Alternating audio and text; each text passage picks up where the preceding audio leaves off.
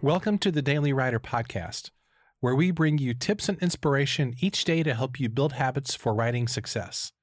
For more resources, including your free Daily Writer Starter Kit, visit dailywriterlife.com. This week, we've been talking about ways to be a more productive writer.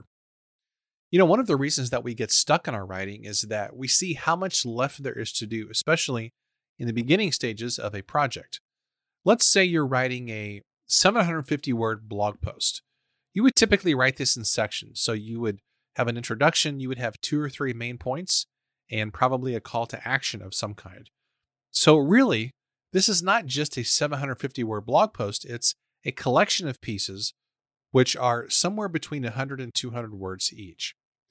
And you would normally outline the piece, then start writing a first draft at the introduction, progressing through until you write the call to action. And it's easy to feel discouraged when you see how much left there is to do. Now, a 750 word blog post is not like a large piece of writing necessarily, but if you apply this logic to something like a book chapter or a whole book, it can really feel discouraging when you see how much left there is to do. And one way to break this cycle is to start at the end and work your way backward. So, for example, with the blog post, write the call to action first, then write the main points from last to first, then write the introduction.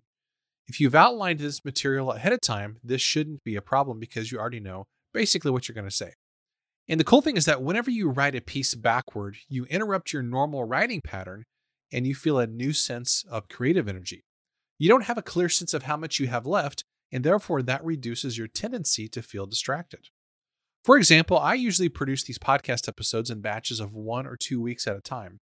And most of the time, I'll write the last one first, then work backwards until I have the first one finished. It's a simple way to give yourself a different writing pattern and add a completely new energy to the process. In other words, going backward can help you to go forward. Here's today's challenge give this writing backward strategy a try on your next piece of writing. Hey, before I wrap up shop here, I want to give a shout out to today's sponsor, which is The Word Wizard. You might have written a great book, but it's not ready for publishing until it's been in the hands of a master editor. That's why my good friend Karen Hunsanger, known as the Word Wizard, is the perfect partner to help you craft the highest quality book possible. And the reason is that an editor doesn't just correct grammar and spelling, they also correct things like wordiness, shifts in tone and voice, overuse of particular words, and they also enhance transitions, clarity, and accuracy. Karen and I have worked together on a number of different projects, and trust me, she is your secret weapon for crafting an amazing book. Visit KarenHunsanger.com for a free sample edit. And if you'd like a personal intro to Karen, let me know. I'd be happy to do that as well. Thanks for listening, and I'll see you next time.